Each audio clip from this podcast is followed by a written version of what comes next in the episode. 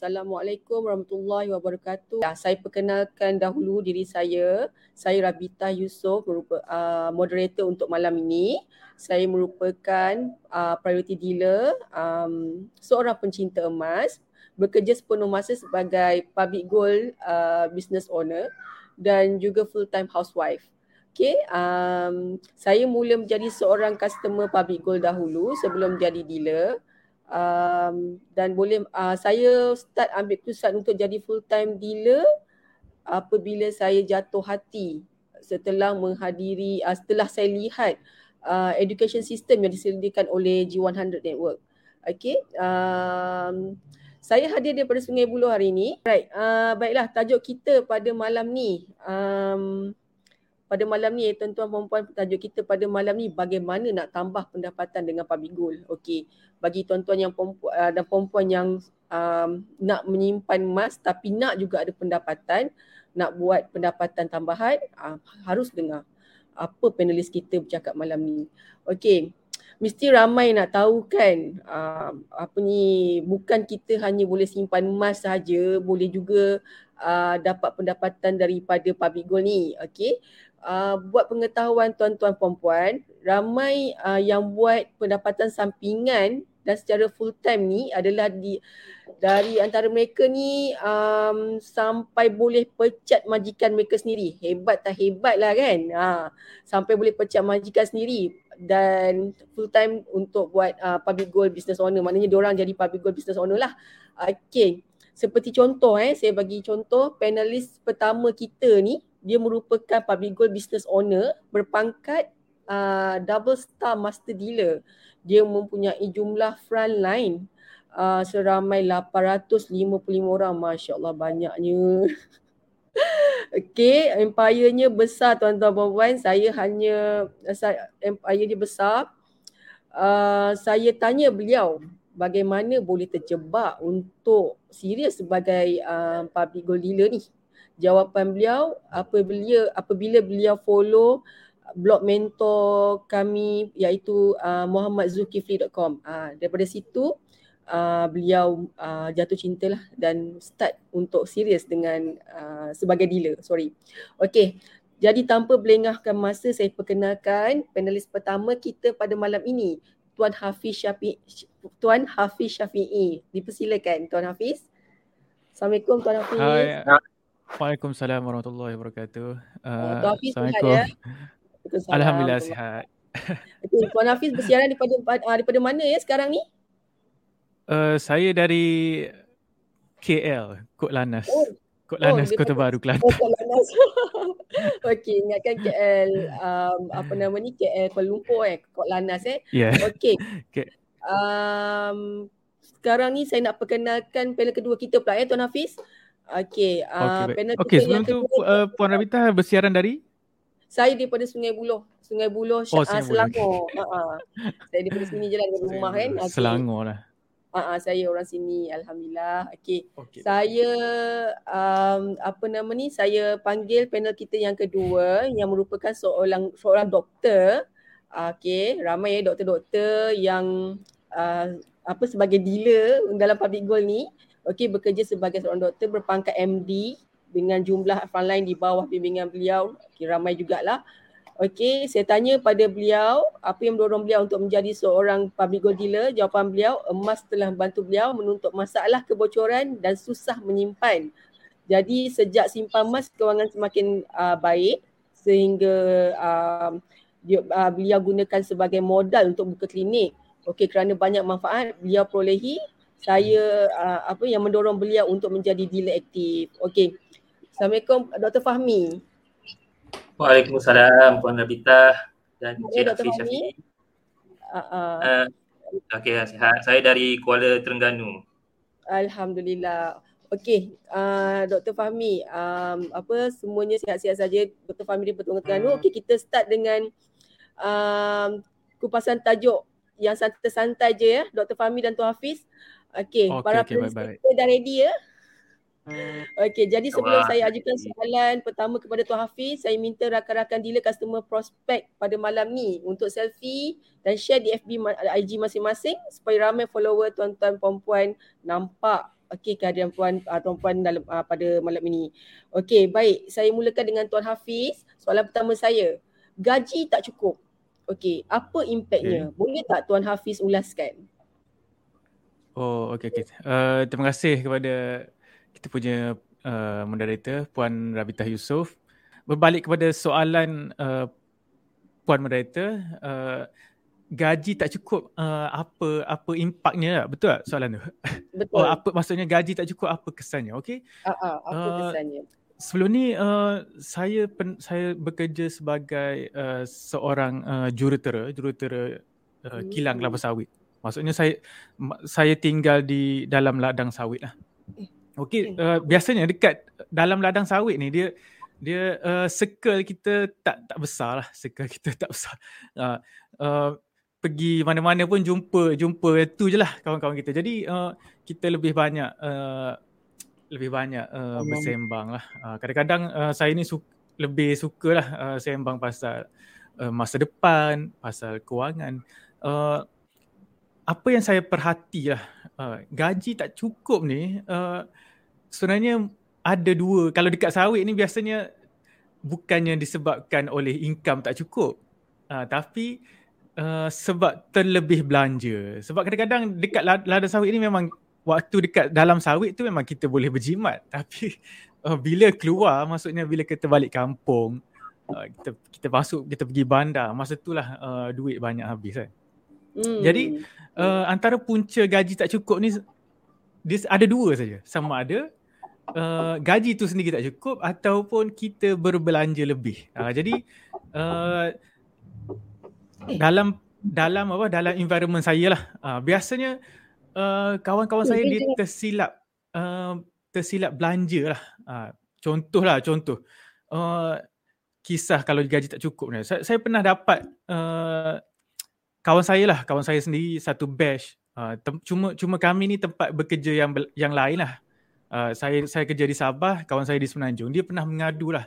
Dia, dia pernah mengadu oh gaji dia tak cukup. Uh, bila kerja di ladang sawit ni sebenarnya uh, kita diberi rumah. Uh, diberi rumah untuk duduk secara percuma. Uh, dan banyak lagi benda-benda percuma dekat ladang sawit ni sebab kita jauh daripada bandar. Tapi uh, antara kesilapan uh, kawan saya tu lah uh, dia walaupun diberi rumah percuma dia dah dia saja gata-gata tangan nak pergi beli rumah untuk duduk sendiri dekat luar, dekat bandar. Jadi akhir sekali uh, dia dia punya baki gaji bulanan tu uh, apa? Tak lebih kurang 500, 500 oh. sebulan saja. Sebab oh, selebihnya dia kena bayar loan. Uh, kenapa oh. dia, dia bayar loan lebih? Sebab Uh, dah lah uh, gaji fresh grad ni biasa lah. Biasa standard RM3,000. Uh, RM3,000 hingga RM3,000. Dia buat combine loan lagi dengan adik dia tapi yang bayarnya dia seorang. Uh, jadi akhir sekali dia punya apa? Dia punya uh, dia punya uh, balance income. Uh, balance income tu cuma sekitar RM500 lepas lepas bayar uh, loan rumah, lepas bayar loan kereta. Jadi uh, maksudnya dari sudut lain sebenarnya dia dah terlebih belanja yang bukan perlu lah okay, belanja yang bukan perlu. Jadi uh, apa impaknya lah uh, kesan uh, kesan daripada gaji tak cukup ni lah. Okay, step yang pertama sebab dia gaji tak cukup sebab dia tersilap belanja. Uh, itu itu dari, dari dari perspektif saya yang kerja dalam sawit lah. Jadi hmm. kesan dia memang dia stres. Dia pergi kerja tak happy. Uh, kejap-kejap uh, kalau jumpa dia mengadu lah uh, bos dia uh, itu ini uh, bila hujung tahun uh, company tak naikkan gaji, company hmm. tak bagi bonus. Ah, jadi uh, pendek kata dia dia dia banyak salahkan company lah, salahkan company. Tapi last sekali dia tak resign juga. Dia dia masih stay kat situ. Cuma dia dia bekerja dengan keadaan stres sebab tak dapat naik pangkat. Uh, biasalah uh, sepatutnya kalau dia faham naik pangkat uh, kita punya tanggungjawab pun uh, meningkat. Uh, tapi dia tak faham benda tu. Jadi uh, hmm. dia ingat naik pangkat ni sekadar uh, penambah uh, gaji untuk menambah gaji.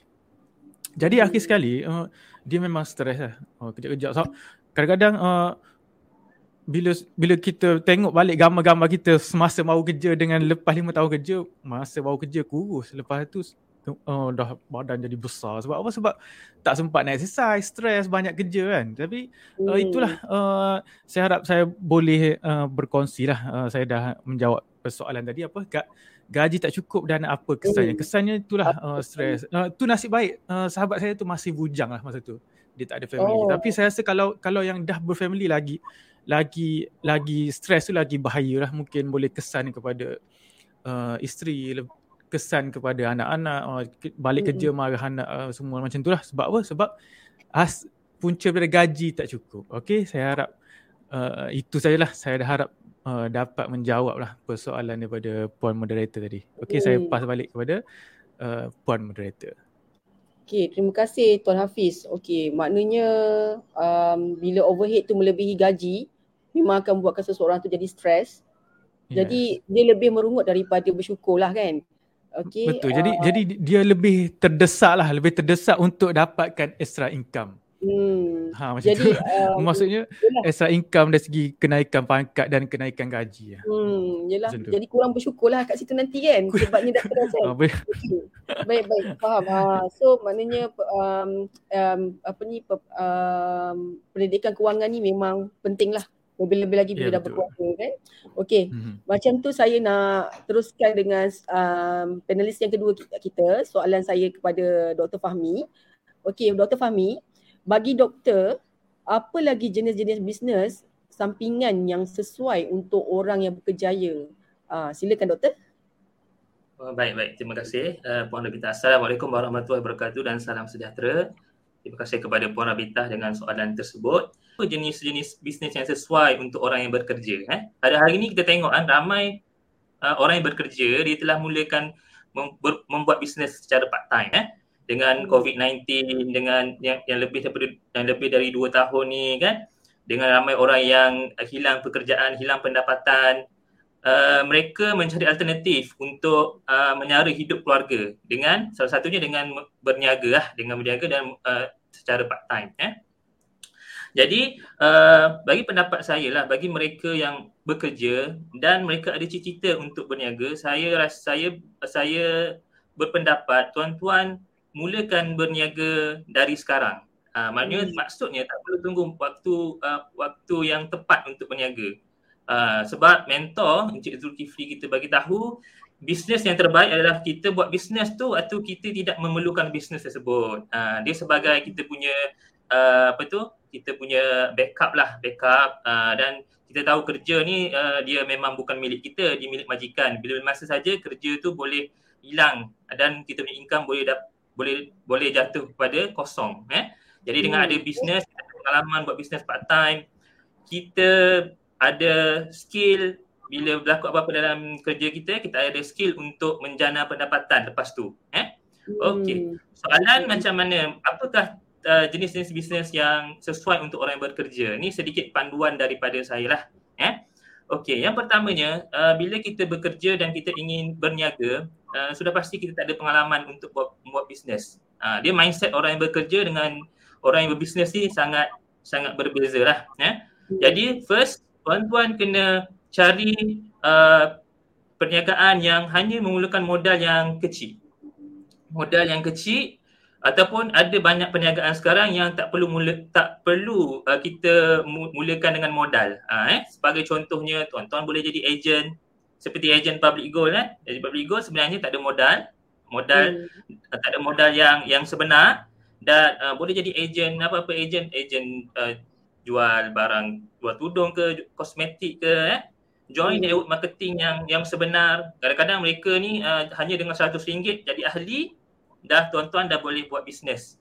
Ha, tuan-tuan dah boleh buat bisnes. Jangan mulakan perniagaan dengan buat pinjaman. Itu adalah uh, pantang larang bagi mereka yang ingin mulakan perniagaan. Especially hmm. orang yang bekerja, mereka ni mudah akses kepada loan. Uh, saya banyak ada pengalaman-pengalaman daripada rakan-rakan saya dulu waktu bekerja kan, seorang doktor dulu, waktu bekerja sebagai doktor pelatih. Ramai doktor-doktor saya ni yang yang terkena skim-skim cepat kaya. Ha, maknanya dia kena buat loan, dia buat loan, dia beli produk, produk tu hanyalah hanya berada di, di bawah katil, lepas tu kena scam. Ha, ha, dua kali terduduk. Eh?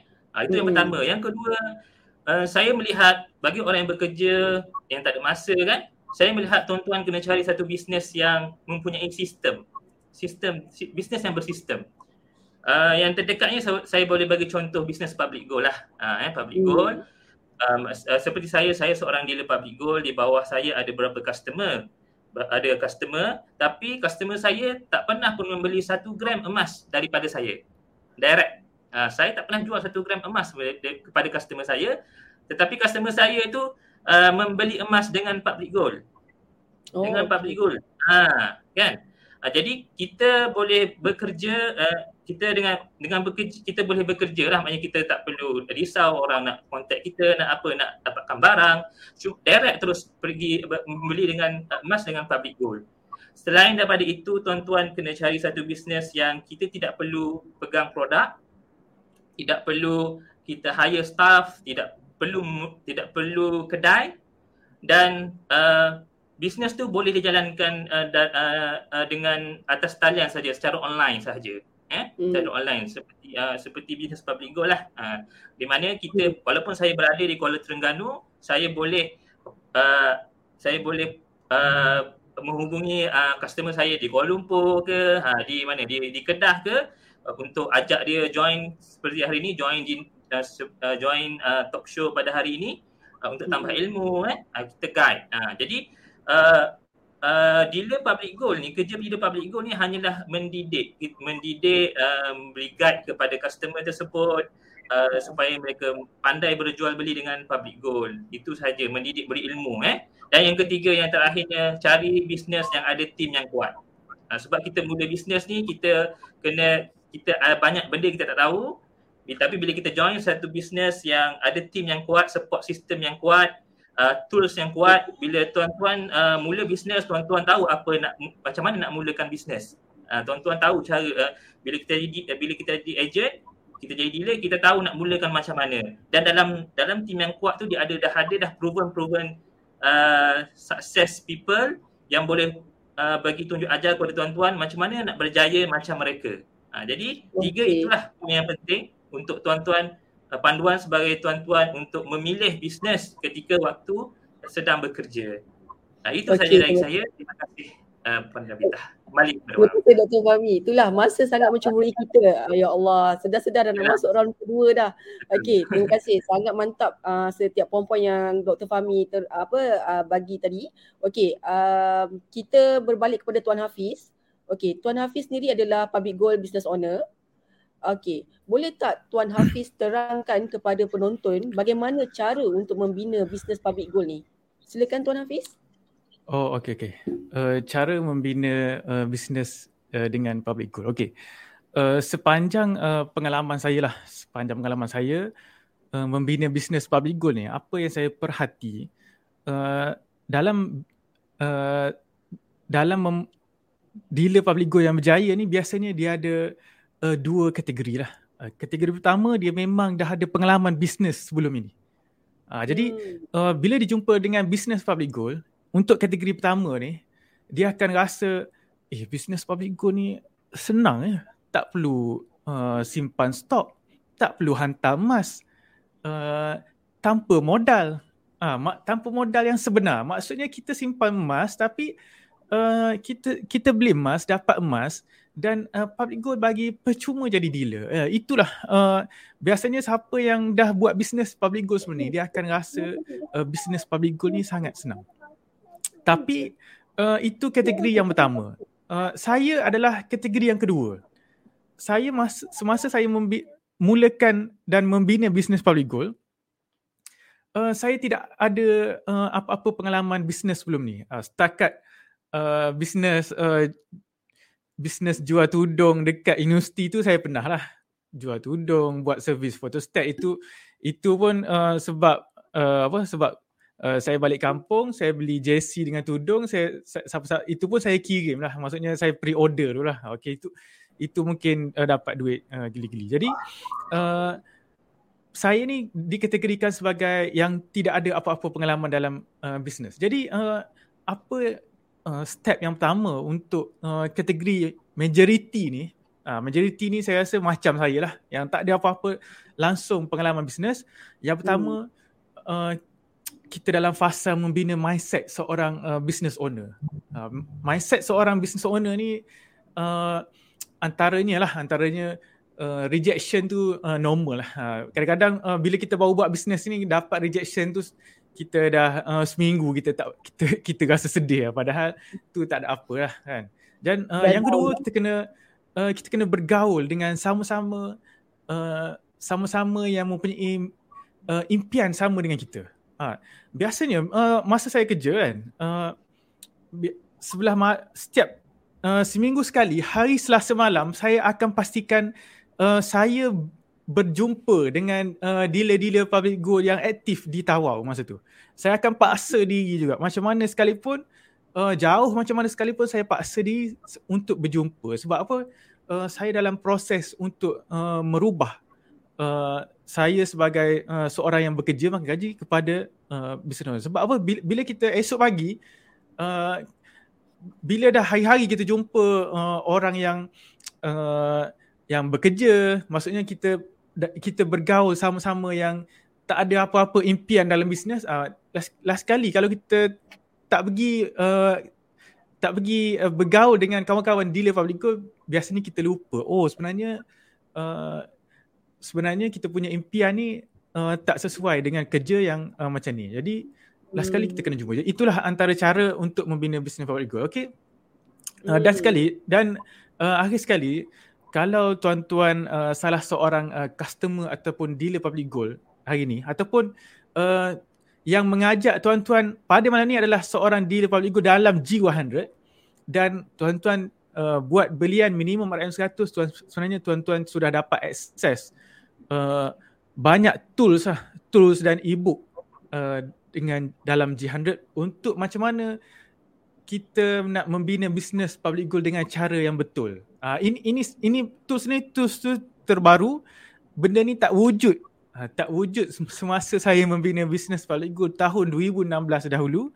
Uh, baru ada sekarang ni. Jadi uh, tuan-tuan sangat bertuah lah. Uh, siapa-siapa hmm. yang uh, register customer under Dili G100 boleh minta dengan introducer untuk dapatkan benda ni. Dipanggil apa? Uh, dealer starter kit, new dealer starter kit. Okay, hmm. customer starter kit. Okay. Mm-mm. Okay sebenarnya uh, seperti yang apa seperti yang uh, Dr. Faham bagi tahu tadi uh, membina business public good ni sebenarnya kita tak jual emas sebenarnya. Uh, kita mm-hmm. sekadar kita sekadar memperkenalkan uh, kebaikan simpan emas dekat kawan-kawan kita lain. Alang-alang anda, anda kata tuan-tuan yang mendengar pada malam ni yang ter, ataupun yang tertonton uh, live malam ni yang pernah simpan emas uh, dalam masa setahun atau dua tahun uh, tuan-tuan sendiri dah berpuas hati dengan emas ni boleh menambah baik uh, tahap kewangan tuan-tuan ap, apa kata tuan-tuan sendiri uh, grab untuk menjadi dealer dan share share manfaat ni yang yang tuan-tuan rasa simpan emas ni bagus, share dekat kawan-kawan, share dekat uh, luar sana. Sebab kita share percuma uh, kalau nak beli emas kita dapat uh, rezeki dari segi duit. Kalau kalau kita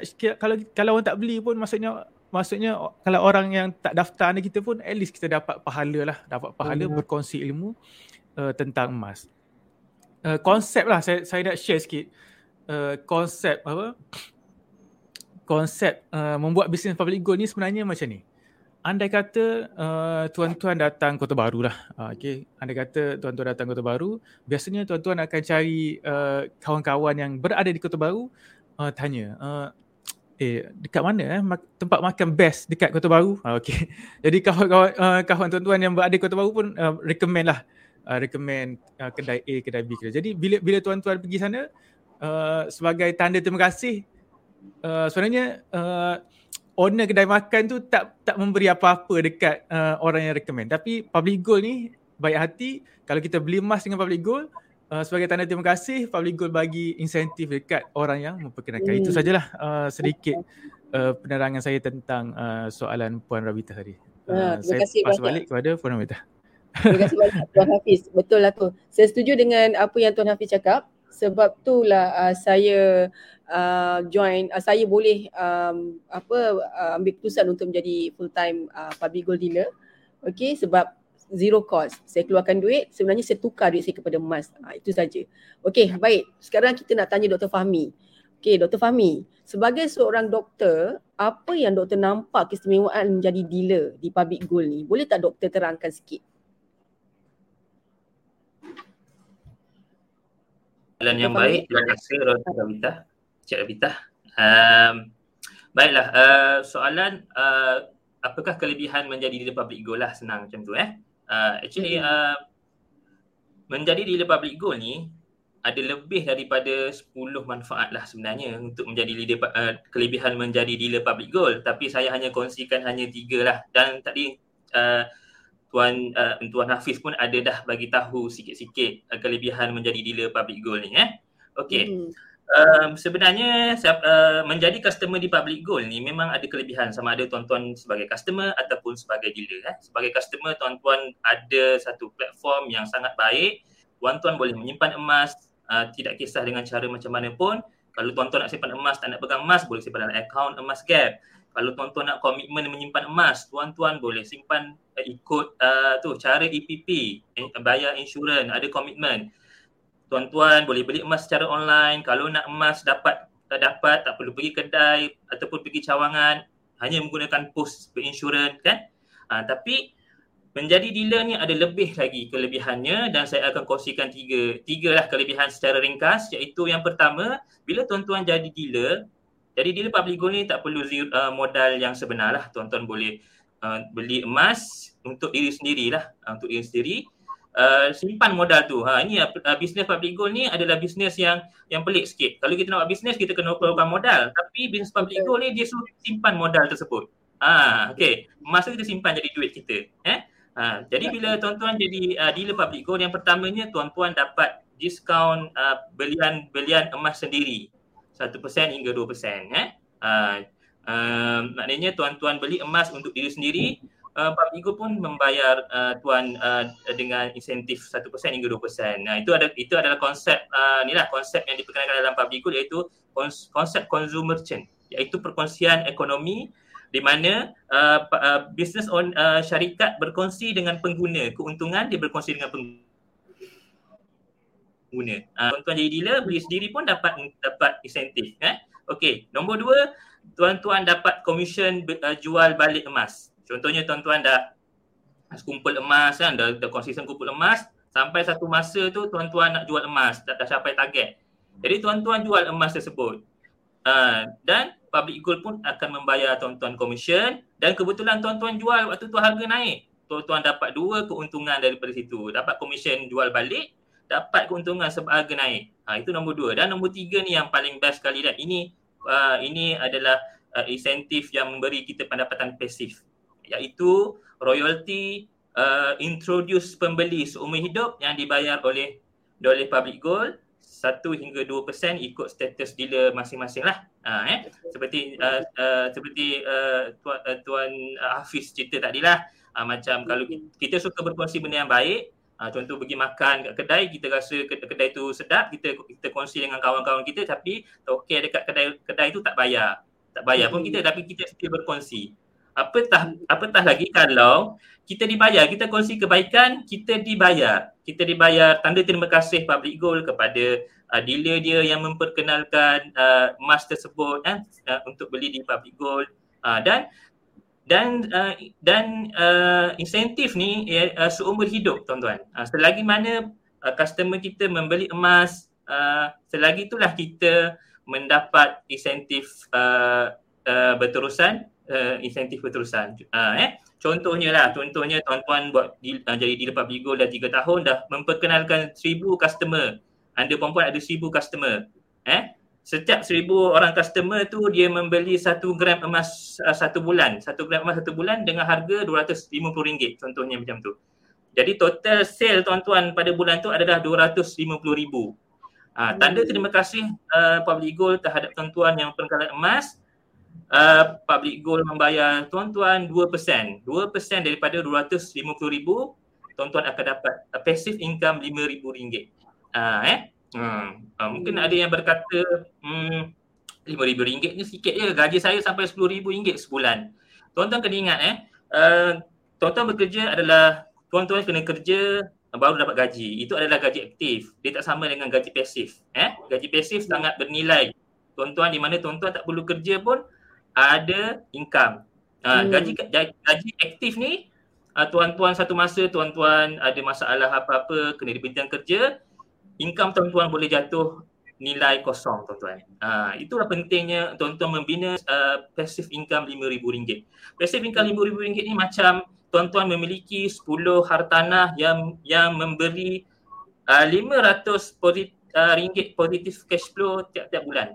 Ataupun tuan-tuan ada aset ataupun ada duit 1.2 juta ringgit tuan-tuan letak dalam HSB dia memberi 5% uh, memberi pulangan 5% setahun. Lebih kurang macam tu, RM5,000 tu. Uh, jadi mana hmm. yang senang? Uh, dan saya nampak jalan yang mudah untuk capai RM5,000 dan dan berada di bawah Jiwa100 ni boleh capai dalam 3 ke 5 tahun insya-Allah. Uh, berbanding dengan tuan-tuan uh, uh, kumpul hartanah. Uh, eh uh, mungkin ambil masa yang lama. Dr. Fahmi uh, masa yeah. dah sangat menceburui kita okay. sebab saya kena mencelah apa yang Dr. Fahmi cakap tapi saya setujulah dengan Dr. Fahmi um, sebab macam saya sendiri saya bila saya join dealer ni kenapa saya boleh fikir untuk aktif sebab saya bagi saya saya dapat pahala uh, sebab saya boleh menyampaikan ilmu yang bermanfaat kepada customer-customer saya lebih-lebih lagi bila dia orang apa uh, buat apa yang kita ajar tu kan Uh, sebab kita bukannya ajar dia orang untuk um, apa untuk buang duit, kita ajar dia orang untuk simpan tukar dan duit dia orang tu kepada emas. Betul tak Dr. Fahmi? Betul. Okay. Bila bila dia bila kita berjaya uh, uh, sampaikan ilmu dan dia berjaya uh, selamatkan keuangan dia, kita pun rasa gembira dengan dengan hmm. uh, dia punya dia punya hasil tu. Yalah, terima kasih banyak Dr. Fahmi. Eh. Uh, kita teruskan dengan sesi ketiga, round ketiga kita. Okey, saya nak tanya Tuan Hafiz. Okey, Tuan okay. Hafiz. Boleh okay. tak Tuan Hafiz uh, terangkan sikit uh, siapa G100 ni dan apakah fungsi G100 ni? Silakan Tuan Hafiz. Uh, okay, uh, baik. Uh, soalan yang bagus lah daripada Puan Merita, Puan, uh, Puan Rabitah. Uh, biasanya kita, biasanya kalau tuan-tuan uh, selalu follow Facebook-Facebook ataupun IG, Twitter, Twitter, dealer-dealer public goal, Uh, tuan-tuan akan nampak hashtag apa uh, hashtag PGG100 network ataupun G100. Okey kadang-kadang uh, mesti mesti mesti tuan-tuan rasa tertanya-tanya lah uh, apa kaitan G100 dengan public gold. Uh, nak beli emas, beli emas produk public gold tak ada pun cop G100. Uh, tapi uh, hari ni saya akan uh, terangkanlah serba sedikit apa itu uh, G100. Okey. Uh, sebenarnya si, uh, siapa G100? G100 sebenarnya uh, satu tim dealer yang paling aktif dalam public gold lah. Okay. Uh, yang dipimpin oleh uh, kalau tuan-tuan tengok video tadi uh, kami punya mentor uh, Tuan Muhammad Zulkifli bin Syafi'i iaitu penulis buku Wang Mas dan penulis buku Misi Bebas Hutang. Okay. Uh, dulu uh, waktu saya bermula uh, G100 tu dia belum officially wujud lagi lah uh, waktu saya bermula. Maksudnya uh, selepas uh, setahun saya bermula, setahun lebih lah saya rasa barulah uh, kita namakan uh, siapa-siapa dealer uh, yang berada di dalam network uh, Tuan Mentor, Tuan Muhammad Zulkifli bin Syafi'i uh, ataupun bukan setakat dealer, dealer dan customer maksudnya uh, kita semua di bawah network uh, G100. Uh, jadi uh, ia dipimpin oleh uh, mentor kami tadi dan uh, sekarang ini uh, untuk pengetahuan tuan-tuan G100 uh, menggabungkan lebih 100 master dealer yang aktif lah yang memberi servis kepada uh, lebih lebih 200,000 penyimpan emas dekat uh, Malaysia. Okey, uh, total penyimpan emas public gold sekarang ni uh, lebih 600,000 tapi uh, 200 daripada 600 ribu adalah dalam network G100. Okay. Besar, besar tak besar tuan-tuan. Okay. Uh, setahun yang lalu, setahun yang lalu, uh, G100 lah uh, sekitar 50 ribu. Uh, setahun lebih, setahun beberapa bulan yang lalu, sekitar 50 ribu. Sekarang ni, uh, perkembangan G- G100 exponential sudah lebih 200 ribu penyimpan emas di bawah uh, network G100. Okay, uh, sebenarnya uh, apa fungsi Jiwa100 lah? Apa fungsi hmm. Jiwa100? Kenapa uh, wujudnya Jiwa100 dan apa tugas Jiwa100? Okay, Jiwa100 sebenarnya uh, kita punya misi. Okay, saya salah seorang uh, founder master dealer dalam Jiwa100. Misi kita adalah untuk melahirkan dealer yang uh, berintegriti dan berakhlak baik. Uh, dulu hmm. sebelum ada sistem apa semua ni, uh, majority dealer-dealer yang jerung-jerung lah, uh, yang yang dealer-dealer lama ni dia dia dia berkelahi lah sama-sama dealer. Jadi uh, Geo100 ni diwujudkan untuk uh, menja- untuk kita belajar, untuk kita sama-sama dealer ni menjalankan bisnes secara harmoni. Okay? Dan uh, selain itu, uh, Geo100 juga uh, fungsi dia adalah untuk um, memberi masyarakat untuk celik tentang ilmu emas dan uh, kewangan. Okay?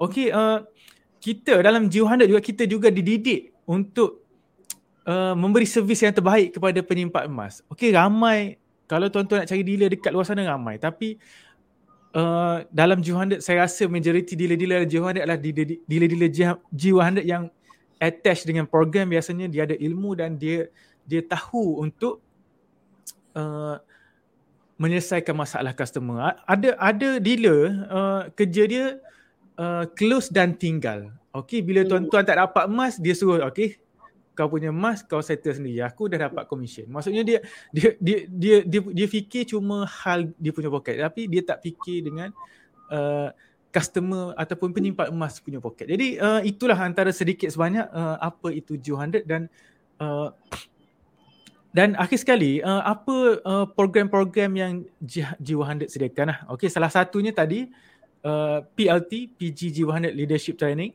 uh, kami menyediakan selain daripada uh, misi untuk melahirkan ataupun membimbing masyarakat untuk celik emas dan kewangan, kami juga uh, misi kami pada sebelum tahun 2024 untuk melahirkan seribu master dealer yang boleh mencapai uh, passive income uh, 5,000 sebulan minimum.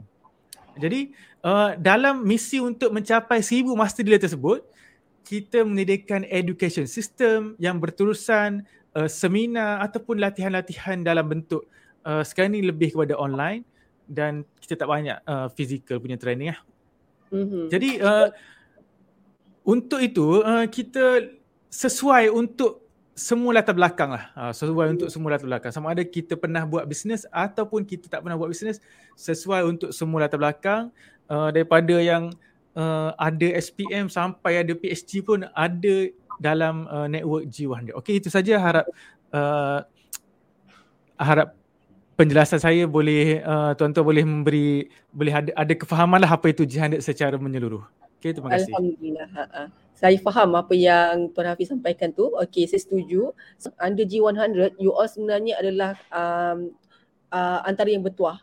Okey uh, sebab macam Tuan Hafiz cakap tadi lah uh, kami tidak diajar untuk um, you all beli tinggal. Okay, kami uh, akan guide tuan-tuan dan puan-puan um, daripada sekecil-kecil perkara hingga sebesar-besar perkara insyaAllah. Okay, sekarang saya nak tanya dengan Dr. Fahmi pula. Okay, Dr. Fahmi. Okay, kenapa yeah. kita uh, kenapa kita uh, perlu ikuti education system yang disediakan oleh G100? Boleh uh, Dr. Fahmi um, apa share sedikit? Terima kasih Puan Rabita. Soalan yang baik sebenarnya. Eh. Okey. Secara ringkasnya lah eh, G100 ni dia ada satu education. Education. Ini dinamakan sebagai G100 Education. Uh, ia merupakan satu silibus pembelajaran lah. Silibus pembelajaran kepada dealer-dealer yang merangkumi lima core program yang disebut oleh Encik Syafiq, Encik Hafiz lah yang tadi eh. Okey, hmm. apa kepentingan dealer-dealer kena engage dan berlain dengan G100 Education? Si PG100 PG100 adalah untuk melahirkan 1000 master dealer dalam dalam uh, pada tahun Mac 2024. Okey, hmm. bagi dealer-dealer yang pelajin dengan education system ni, insya-Allah lah dalam masa 18 bulan tuan-tuan akan dapat mencapai title master dealer dengan passive income RM5,000 dan pada pada ketika itu tuan-tuan dah ada 300 frontline dengan empire 1000 empire lah eh. Jadi itu antara antara sebab kenapa kita kena attach dengan G100 Education supaya tuan-tuan boleh growkan bisnes tuan-tuan. Tuan-tuan nak buat bisnes, tuan-tuan mesti ada impian untuk memiliki satu bisnes yang besar. Bukan hanya sekadar kita buat tu kita tinggal buat tinggal sekejap ada sekejap tak ada. Ya, itu bukan mindset seorang business owner lah eh. Nombor dua uh, bila tuan-tuan join G100 Education tuan-tuan automatik akan jadi seorang orang seorang yang berilmu. Ha, mungkin tuan-tuan rasa oh macam mana macam mana saya nak buat bisnes ni? Saya tak ada pengalaman saya tak ada ilmu. Macam mana nak nak nak buat nak buat marketing? Kan? Tapi dengan G100 education tuan-tuan akan menjadi seorang dealer yang berilmu dengan syarat tuan-tuan follow belajar ambil tindakan ya sebab dalam G100 dalam dalam grup G100 yang Cik, Cik Hafiz bagi tahu tadi ada lebih daripada 100 master dealer yang dah berjaya dengan G100 education mereka akan berkongsi uh, resipi-resipi tips-tips yang mereka telah buat yang memang dah proven kepada tuan-tuan dan puan-puan, tuan-tuan hanya follow saja apa yang mereka buat. InsyaAllah ada result. Eh? Hmm. Uh, jadi sebab tu uh, tuan-tuan kena betul-betul ikut G100 Education ni. Itu nombor dua. Nombor tiga, uh, G100 Education me, dah, dah menyediakan pelbagai tools-tools Ha, sebab tu tuan-tuan kena join supaya tuan-tuan tahu apa tools-tools yang ada dalam G100 Education. Contohnya macam e-book lah, ada SOP tersendiri, macam mana sebagai dealer yang baru, ada macam mana nak mulakan bisnes. Uh, saya sure lah uh, sebagai seorang dealer baru mesti kita confuse macam mana nak start. Kan? Dengan pelbagai uh, information yang kita terima, macam mana nak mula. Tapi di, di G100 kita ada ada starter kit untuk uh, dealer-dealer baru uh, untuk mulakan bisnes eh uh, dan uh, dan toolset tu memang lengkap dia ibarat kita kita tengok menu makanan kita just pilih saja kita nak yang mana ha macam itulah uh, yang ber, uh, apa yang ada dalam G100 eh itu nombor tiga. Nombor empat support system yang sangat marvelous lah. Bagi saya sangat kuat support system dalam uh, PG100 di belak- uh, ketika saya buat talk show ni ada ramai belakang saya ni di sebalik uh, uh, di sebalik tabir ni uh, yeah. iaitu uh, technical technical punya komiti uh, kita ada komiti publication poster yang tuan-tuan guna tu. Tu itu adalah hasil daripada uh, uh, tim yang buat eh tuan-tuan hanya perlu spend 20% saja usaha tuan-tuan untuk untuk kembangkan bisnes. 80% semua dah dibuat oleh G100 okey eh jadi uh, saya rasa benda tu sangat sangat mudah lah saya rasa mm-hmm. eh dan uh, saya pun uh, sangat kagum dengan tim Jim 100 ni sebenarnya eh dan nombor lima yang terakhir ini yang paling bernilai tuan-tuan bila join G100 G100 Education tuan-tuan ada lifetime access kepada mentor kita iaitu Encik Zulkifli bin Syafi'i. Eh? Tuan-tuan, hmm. kalau tuan-tuan nak belajar sendiri, lepas tu nak belajar dengan mentor di luar, tuan-tuan kena bayar beribu-ribu ringgit tuan-tuan. Ada sampai nak nak nak nak, nak belajar dengan mentor di luar kena belajar kena kena bayar 70,000 setahun 80,000 setahun. Tapi di dalam G100 tuan-tuan belajar dengan mentor yang dah proven sukses yang dah financial freedom hanya percuma sahaja dah lah nak jadi dealer tu tak ada modal. Lepas tu semua sistem dah disediakan. Tool-tool semua dah ada boleh akses pula kepada mentor mentor mentor dengan percuma sahaja eh?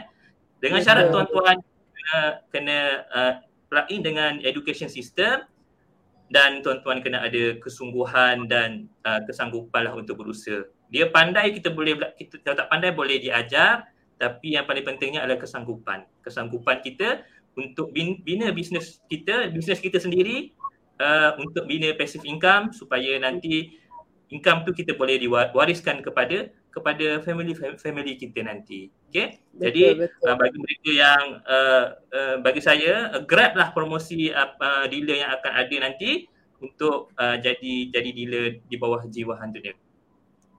Okey. Terima kasih banyak Dr. Fahmi. Uh, uh. Maaf sebab mencelah lagi apa yang Dr. Fahmi tengah cakap tapi semuanya uh, memang um, harap dapat poin-poin yang Dr. Fahmi uh, sharekan tadi. Okey, dekat G100 tak pandai pun boleh jadi pandai kan? Okey. Okey, sebelum berakhir jangan lupa like, subscribe FB page dan YouTube PG100 Network supaya anda sentiasa uh, mendapat update untuk upcoming event. Uh, terima kasih kepada anda semua yang hadir dan mohon maaf jika ada sebarang kekurangan yang baik itu dari Allah dan yang buruk itu dari saya sendiri. Okey, insya-Allah jumpa lagi pada next event. Bye.